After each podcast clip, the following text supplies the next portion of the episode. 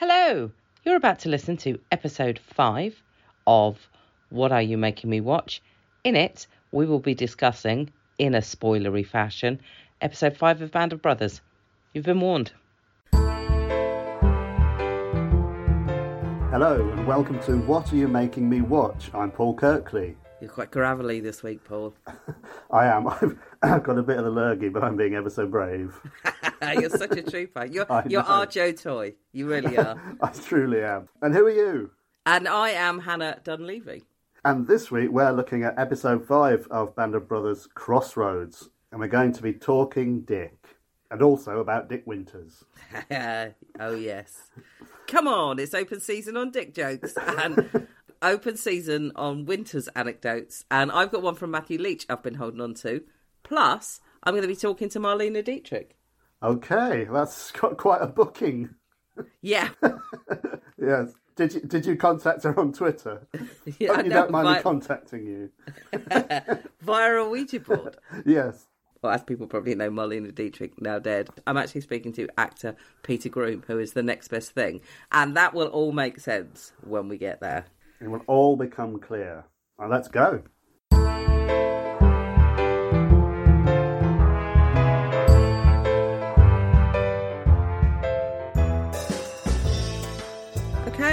Episode 5, Crossroads, named after the literal crossroads at which a lot of the action takes place, but also the metaphorical crossroads Easy Company finds itself at.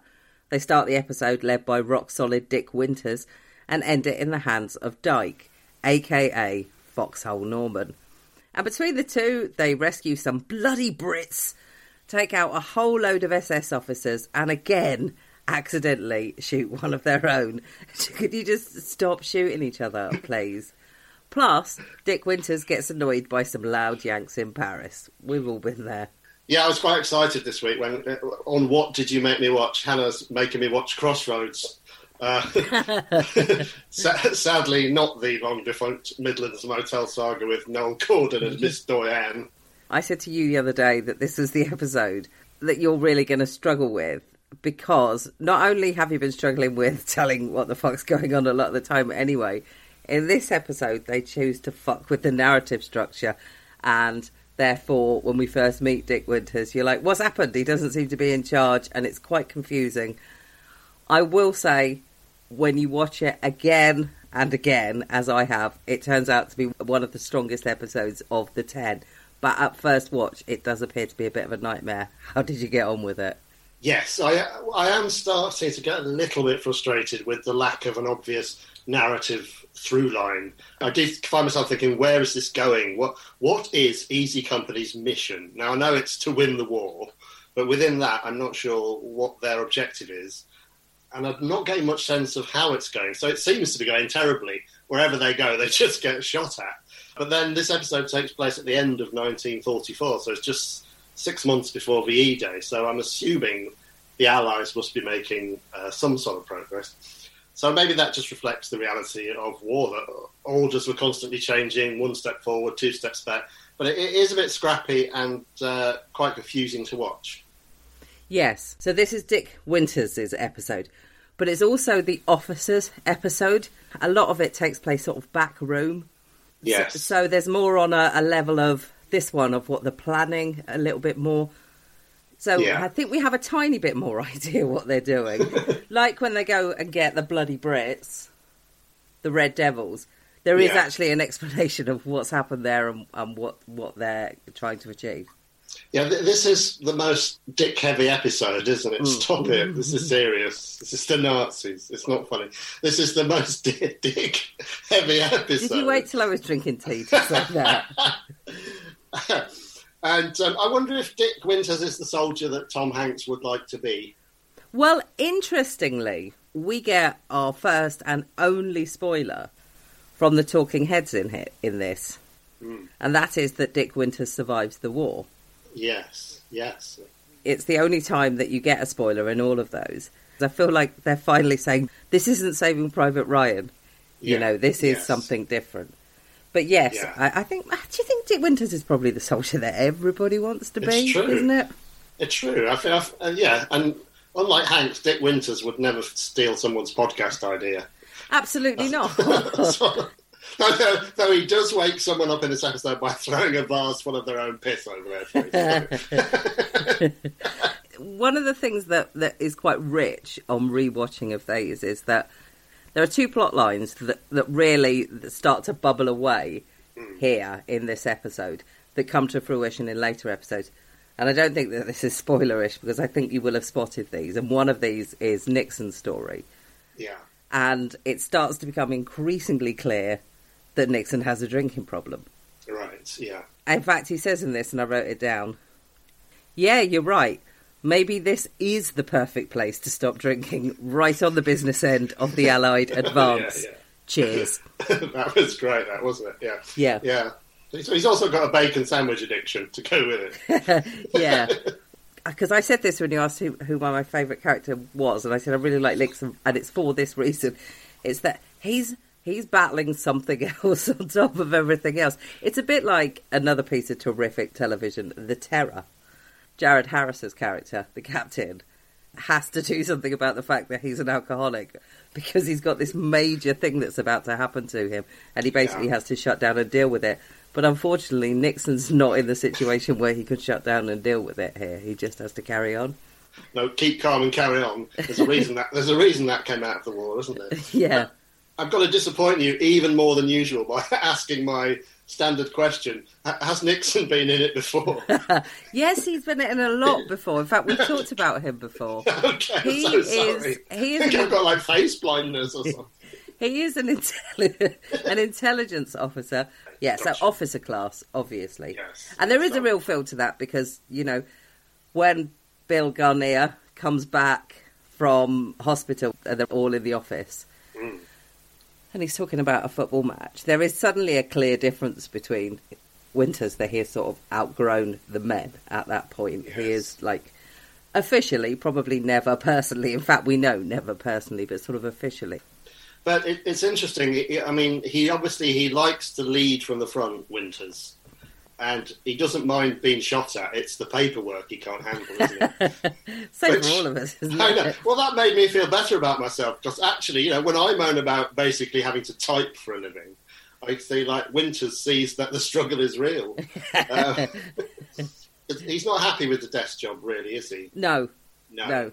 He's like T.J. Hooker, who was, you know, when he was desperate to get back on the beat, where the action is. I can tell that you're not across T.J. Hooker lore. That's fine. I was more of a Rockford Files kind of girl, I have to say. Classic. And there was always the little really subliminal clip of the nudie lady on the beach, which we used to watch out for. Anyway, what we learn about Winters in this episode, I think, is that underneath the calm and reassuring exterior that he presents to his men, he's obviously actually quite traumatised, isn't he? Mm. Yeah. PTSD, as no one would have called it back then.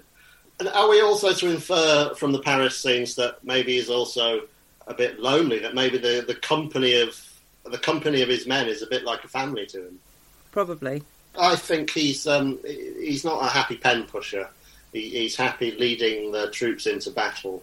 He wouldn't ask them to do anything he wouldn't do himself, which is so different from many leaders as you and I have worked for.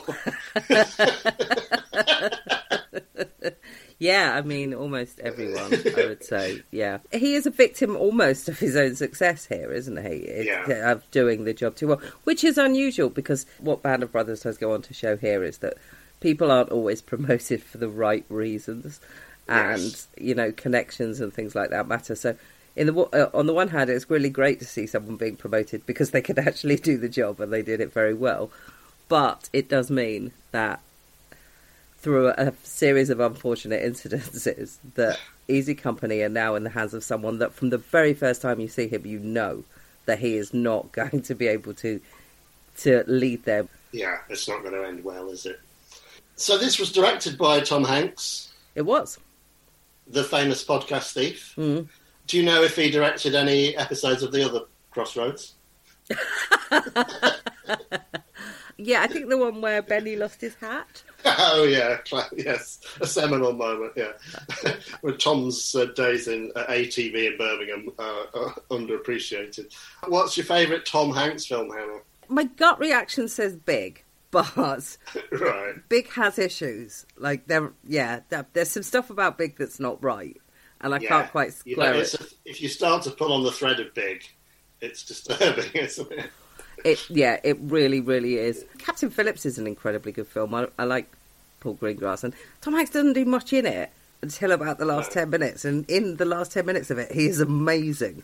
Yeah. What about you? I'm going to go Toy Story 3, I think. When Andy moves away to college and gives away the toys and Woody says, so long, Wagner, gets me every time. I had to live tweet the Brexit result in 2016. And periodically I just tweeted a photograph of the toys holding hands as they slid into the incinerator. And people got really angry with me, not because they were Brexiteers, but because they were like... Triggered. Yeah, absolutely. They were like, it's too much. I can't cope with it all at the same time. Another one of the plots that starts to bubble under here a bit is Buck Compton's plot, because he does not look good. He doesn't. He's got a bit of a 1,000-yard stare at him, hasn't he? Yeah. Even Marlene can't do it for him. No. So this is going to be significant. Well, we've talked about mental health before, and like I say, he doesn't look good in this episode. No. I think it's unavoidable that we probably will go on to talk about it.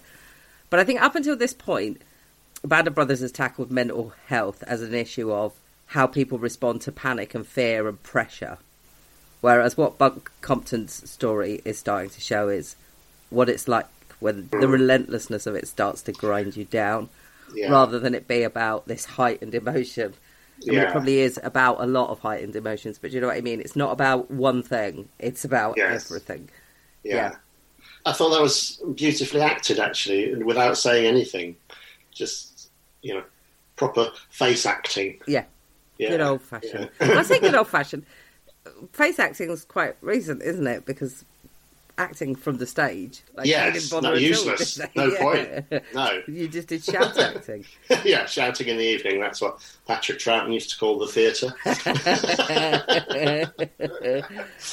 Talking about the officers, Colonel Sink does one of the most frustrating things a boss can do to you in this episode, and he just says, "Get it done." And this is kind of a thing that he says all the time. And although what they get done in this is actually an achievable thing, you do hear those words a lot from Sink coming up. Get it done. It's right up there with, I don't want excuses, I just want results. Yeah. Yes, in the management wanker speak, isn't it? Yeah, along with, I don't want any negativity. Can we all try and be positive about this? And then when you point out during it that it's going wrong, they'll tend to say, now's not the time. It's a bit the same with politics. And then when it's over, people say, first it's too soon, and then it's, are you still banging on about that? Yeah. Yeah. So a lot of things never get dealt with, do they? Still banging on about that iceberg. A couple of our regulars, okay? Woman watch, one old lady knitting, 2 seconds. I do have a woman to add to Woman Watch this week, though.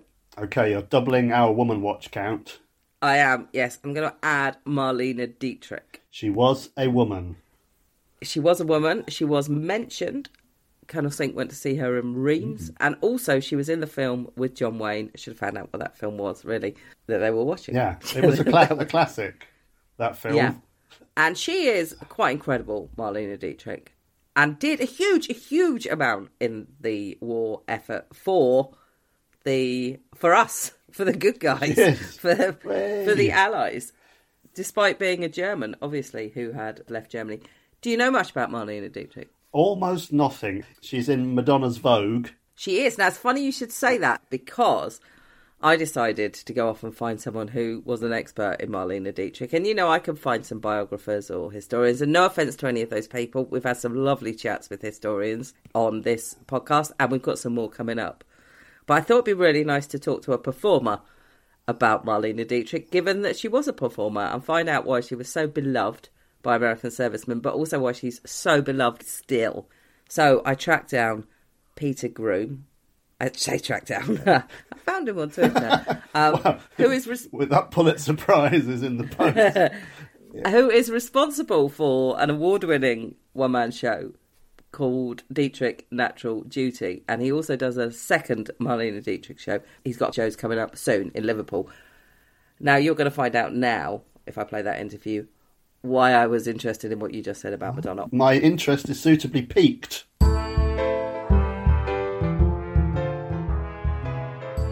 So, best place to start, why Marlene Dietrich? She was always kind of around. My first introduction to her was through Vogue by Madonna. You know, at the end, she raps all the Hollywood stars. And I went and looked them all up. And Marlene's image was the most interesting to me. It was sort of very aloof and cold and distant. And I just thought that was interesting. And then I moved to Germany when I was 17. And through her kind of songs, I started to learn German a little bit. And then actually, the reason I started performing as her was because a friend had a Halloween party and assigned us all parts. And I got given Marlene Dietrich. And then somebody saw a photo from that party and hired me for a cabaret show. And then it just kept going. Marlene Dietrich quite often spent her time dressed in men's clothes, or what we would traditionally call men's clothes. She's playing with the idea of the clothes that you put on and what they mean to how people see you. She has a lot of fun in that idea of even just simple things that, you know, when she wears pants, the stance can be wider, her legs can be wider, the way she struts is more open. I mean, and there's also a kind of homoerotic thing. I mean, there's, I think it's Seven Sinners where she's dressed as a sailor in a room full of sailors flirting with them. But she's dressed as a man. I mean, it's hugely gay. Yeah. And she's playing with the whole idea of these guys who are fawning over her, but really, they're fawning over the image of a man. She just keeps subverting that idea of gender, what we expect it to be. I think that's really great. How did the Germans feel about Marlene Dietrich? Because she did basically disavow her Germanness and throw herself really wholeheartedly into the Allied effort, didn't she? She did, yeah. She changed her citizenship and then joined the American army. I think she raised the most money out of anybody for the bomb effort to buy bombs to bomb Berlin, where her mother is living. I mean, there's this huge clash between her idea of duty and what she thinks is right. I think she's still a little bit controversial. I mean, in the early 90s in Berlin, they tried to name a street after her, and people still protested and said, no, we don't want it.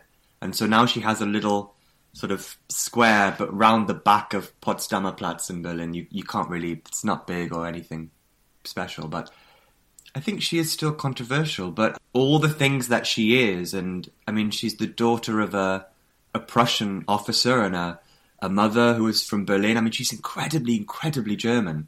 And it's actually all those things that pull her away from Germany in a way. Her accent's interesting, isn't it? Because obviously it wasn't politically great to have a German accent. So it falls in a really weird place. How do you get on with an accent like that when you're performing? I really like doing it. I find it really, really fun because I think there's a few different Marlene accents. There's a sort of real one. Then there's the sort of soft one. And then towards the end, there's almost her doing Marlene Dietrich, what she thinks that sounds like. Because it's not a German accent at all. I mean, it has sort of bits of it, but she has such a nice way of pulling words out. Speaking very slowly, and it's like a purring all the time, and it's a nice lilt that she has. But it's very fun. I think sometimes also maybe it's just the way that she was at certain times. You know, her face is pulled back. She's doing certain things to appear to look younger, so she just can't really move her mouth that much. So I think that also has a hand in it, really. I think it's a problem still for actresses now, but for actresses in that period, in the sort of the golden age of the Hollywood starlet, always trying to avoid the Sunset Boulevard ending to your career. How do you think she got on with sort of the aging process? I think she fought it. I think she fought it a lot. But I think, strangely, I don't think she did it out of vanity. I think she did it out of, well, that's my job. You know, it's my job to look beautiful and to be this glamorous star. And I think she stopped about 15 years before the end of her life and just didn't go out in public again. And I think she couldn't, it was because she couldn't maintain that illusion anymore. It just became too hard. I mean, she was performing until she was 75, I think. And everything, all the padding and I think towards the end she used to perform behind a gauze, like a really thin gauze that would be at the front of the stage. So you're sort of looking at her through... yeah, this sort of sheen. Originally, she was a sort of... well, I think they wanted her to be like another Garbo, sort of very European, aloof, mystical kind of goddess creature. And then I think, unlike Garbo, she switches it in about the 40s, and she does a film called Destry Rides Again, which is a Western, in which she plays a girl called Frenchie with the thickest German accent ever. I mean, and there's no explanation why this girl from Germany is in the middle of the desert, but, you know, she's great in it. But she becomes a sort of glamour girl with a sense of humour and begins to sort of laugh at herself and joke. And I think that's probably how she kept going, unlike Garbo. I think she was sort of your mate in a way. And I think that her work in the war sort of endeared her to people, particularly Americans and Allied forces. She's got a sort of all things to all men, and I do mean men in that sense, quality to her, literally, because soldiers, the Allied soldiers, just loved her because she turned up, she performed, she did that, she really grafted for them. But also, subsequently, she has become a gay icon, hasn't she? I think so. I think she has a I don't care what you think of me attitude, and she shrugs it all off. But I mean, it's all illusion. I think she has real fun with what you do with illusion and what it means and the power of it. And I think that's very appealing. I don't know, I'm gay. I find that fascinating, that the idea of how people see you and what they expect of you and then how you'll flip it and play with it. Yeah, she crosses many things. She is incredibly sexy and that sex image of her. But then also she's very motherly. I mean, particularly in the war. During the war, she was in her 40s with these soldiers who are 20, you know? So she's flirting with them, but there's also a caring aspect. There's a worldliness to her of like, I've been around and I'll tell you of the world. And then she wasn't flying in, doing a show and flying out. She spent a lot of time at the front and a lot of time marching with them with her dresses in a backpack, march all day and then put the dress on at night and sing. And for me, what was fascinating making the show and as a theatrical thing was she didn't hide her glamour in that. She didn't scrape her hair back and wear no makeup. She did all of that. She did all of that marching as Marlene Dietrich, as this Hollywood star that she'd created, because she knew what that meant to them, to say, I am here with you and we'll get through it. I mean... That's drag. I mean, it's using a persona to empower people, to allow them to dream and to forget for a second where they are. I think that's really interesting, taking drag and theatre into that war context. Fascinating. This is a time where the film stars, you saw them on a screen. I mean, you saw them, you know, however, 10 foot high. You see her face that big. You wouldn't have seen her on TV. You wouldn't have seen her on your phone. You might have seen a picture of her in a magazine. But really, they're these massive sort of icons. So to have that in real life would have been, I don't know, extraordinary. I don't know what the modern equivalent would be.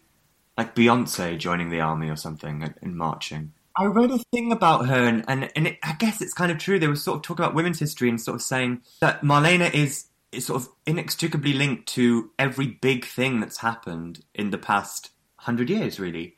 I mean, in terms of like... the emancipation of women in the sort of 20s and 30s. I mean, she's an icon, the trouser-wearing, men's suit-wearing woman. Then, in terms of entertainment, I guess the biggest thing happened is Hollywood, the rise of Hollywood. She's there. And then also fascism and the war, and she's right bang at the centre of that. It's like all these huge things that made a change to the, you know, 20th century. She's at the centre of it. It's amazing. Can you tell me a bit more about your show? You've got one coming up in Liverpool, haven't you? I do.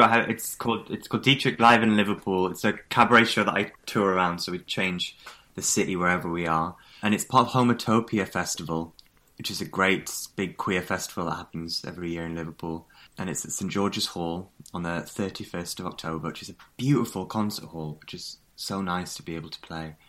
And the show is, unlike Natural Duty, it's a cabaret show, so there's no story. It's more live music with a piano, and it's different songs. It's a sort of musical journey through Marlene, with some also new things thrown in as well. And it's a live sort of cabaret show. We've been doing it here in London at Zadell's. I have a residency at Crazy Cox, so we do it there every few months, and... yeah, it's great. It's nice. It's totally different to the other show. It's totally different just being there as her with no story to tell, but you're just there with the audience to play and to enjoy sort of being in her world, I guess. Do you find that people know much about Marlene Dietrich when they come to see you? Do you think history is remembering her quite as much as it should? I think there's images of her that are iconic, that people remember, and you see again and again and again. I mean, you see the tux. Madonna does it every, few years, and it gets referenced again and again.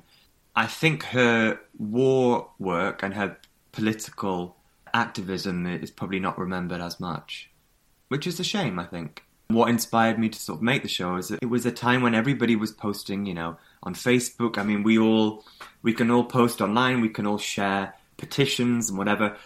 But when it comes to it, what do you actually do to change your place in the world and stand up for what you believe in? What's your action? And hers was very clear, and I think that's really admirable.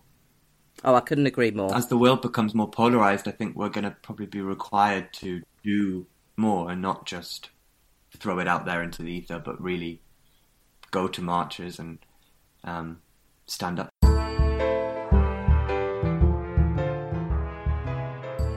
Another of our regular features, Britwatch. The Brits in this are basically like the red shirts in Star Trek, aren't they? They're just they're cannon fodder.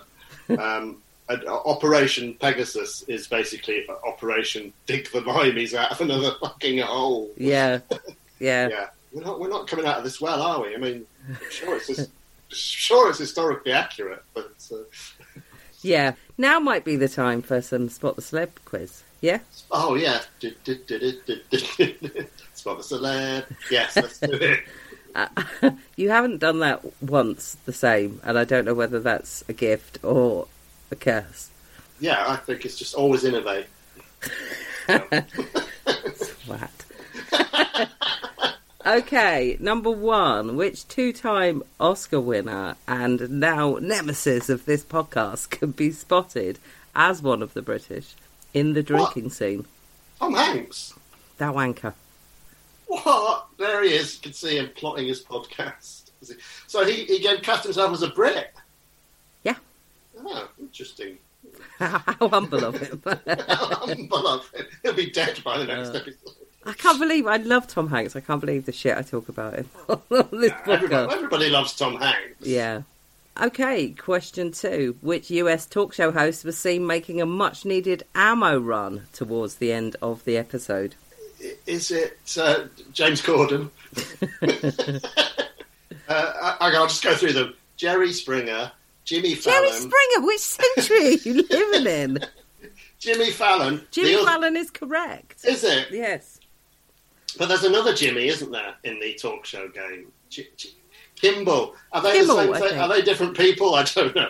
I think Jimmy Kimball was the guy that killed his wife, wasn't it? No, Jimmy Kimmel and Jimmy Fallon. I think they're separate people, aren't they? They're definitely separate people, yeah. Don't know who Jimmy Kimball is, though, unfortunately. Okay, so Jimmy Fallon's in this as a youngster. Yes. Yeah. Oh, that's two people I failed to spot. But then I can't spot the lead characters, so asking me to spot fleeting cameos is a big ask, isn't it? Well, on that note, we've had a message from the listener about episode... From a listener about episode one, and by a listener I mean my nephew. And it's vis-a-vis the English Cockney, who we decided must be played by an American. Yes. But he pointed out that is in fact Harry Peacock from Toast of London. Husband of Catherine Parkinson and brother of Daniel Peacock. Wow, and son of Trevor? Yes. Off of The Vicar of Dibley? Yes. Wow, okay. Well, fair enough. Well, maybe they just made him act like an American doing a Cockney. Yeah. Maybe they said... Maybe he was too... He came in, he did it. It was too realistic. They said, you know, showed him a clip of Mary Poppins, said, can you do it like more like this? They're a good acting dynasty, though, the Peacocks, aren't they? They are. I have recently rewatched for my other job, Robin Hood, Prince of Thieves. Thoughts and prayers. Oh, God, no, it was amazing fun to watch. It knows what it is. It's got some fun performances in it, including Daniel Peacock, who's the best bit is like, to the trees! Yes. When all of those people that look like the people who invaded the capital, the Celts, they're all out the top of the hill. Yeah. All the QAnons came in. Yeah. So just going back to the kind of narrative, the choppy narrative, a lot of Band of Brothers generally is people crawling around in ditches and having battles, which, again, and I keep saying this, I know that is what war is like. Mm. Sometimes it does feel a bit like watching those enactment societies, you know, where supply teachers spend their weekends recreating the Battle of Naseby, that sort of thing. Because there's a lot of action in it, a lot of battles, and sometimes I would like to see more time on the bits in between. Less war, more jaw, as they say. Not to give too much away, I think, yeah, you're right, you're on fairly safe ground. I think this is, of all the episodes on First Watch, this is the one that's most, I don't know what the fuck's going on. Yeah. You've jumped that hurdle now. More of it takes place in daylight coming up as well, which also helps. Oh, that helps, yes. Even as a kid, I was never into action sequences particularly. I drift off when Starsky and Hutch were having a car chase through the cardboard boxes. I think I preferred the bants with Huggy Bear. So I don't know whether that's just unusual for a boy. But what I can say is, obviously, they're about to go into the woods to the town of Bastogne, which is, we would know better as that whole Battle of the Bulge scenario is about to happen there. And I warn you, mate, it's going to be very, very bleak. Yeah, and the next couple of episodes are actually tough watches because I think it changes from being a war of attack, which it has been up until this point, to being a bit more of a war of attrition. I don't feel like I'm spoiling that because you know that's coming, because I think this episode gets the stirring end that we haven't seen since the end of the first episode. Yeah, they're walking into something, aren't they, very clearly at the end there. Without any of the stuff that they actually need to do the job that they're doing, but they've got this. Yeah. Get it done is what's coming down to them. They've got a basic lack of ammunition and socks. Yeah. Yeah. That's what we learn. And cigarettes and, coats. Coats seems like the thing that would be, like, really, really helpful. Because they'll not feel the benefit, will they? No. Now, when I was talking to Matthew Leach, I don't know if you can remember this, I said I'd cut some bits out. And actually, he told me a story about filming the ending of that scene. So maybe we should put that in here. Brilliant. Let's go.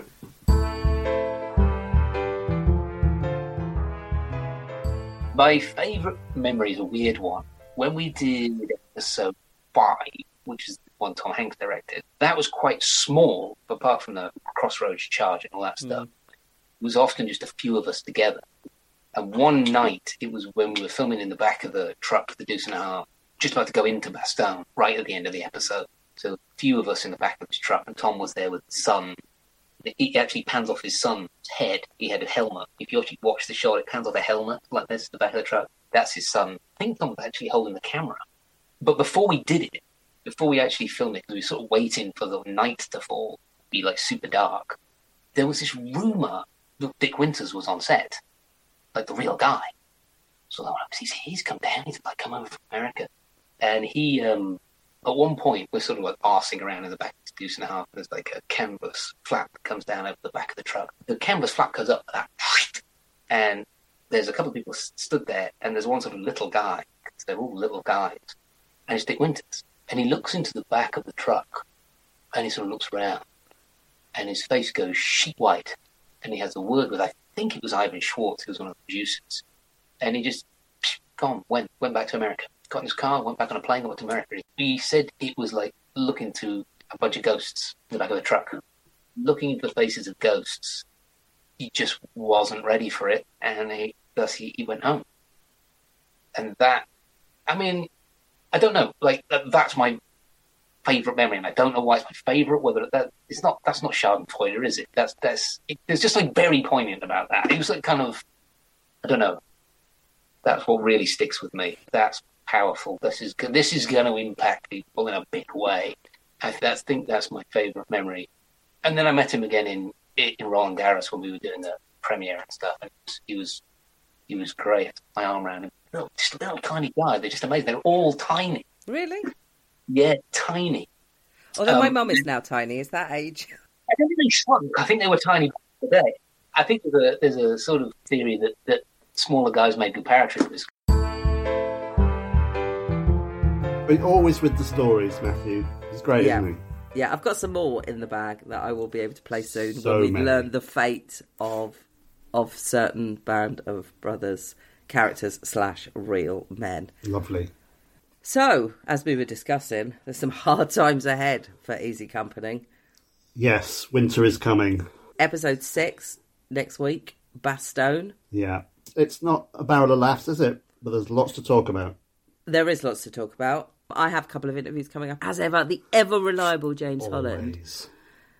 And also, more women's history. There's been 3 episodes in a row. I've managed to shoehorn some women's history, and I'm actually giving Paul the 3 fingers, because I'm talking to the author Martin King about Augusta Chiwy, one of the nurses who appears in the next episode. This is what happens when you make a podcast with a feminist. Yeah, yeah, yeah. All with the women's history. If anything, you're giving the listeners too much content, Hannah. You're spoiling them. Well, that's good, because I haven't got anyone for a... Okay, fine. I always leave them wanting more. Okay.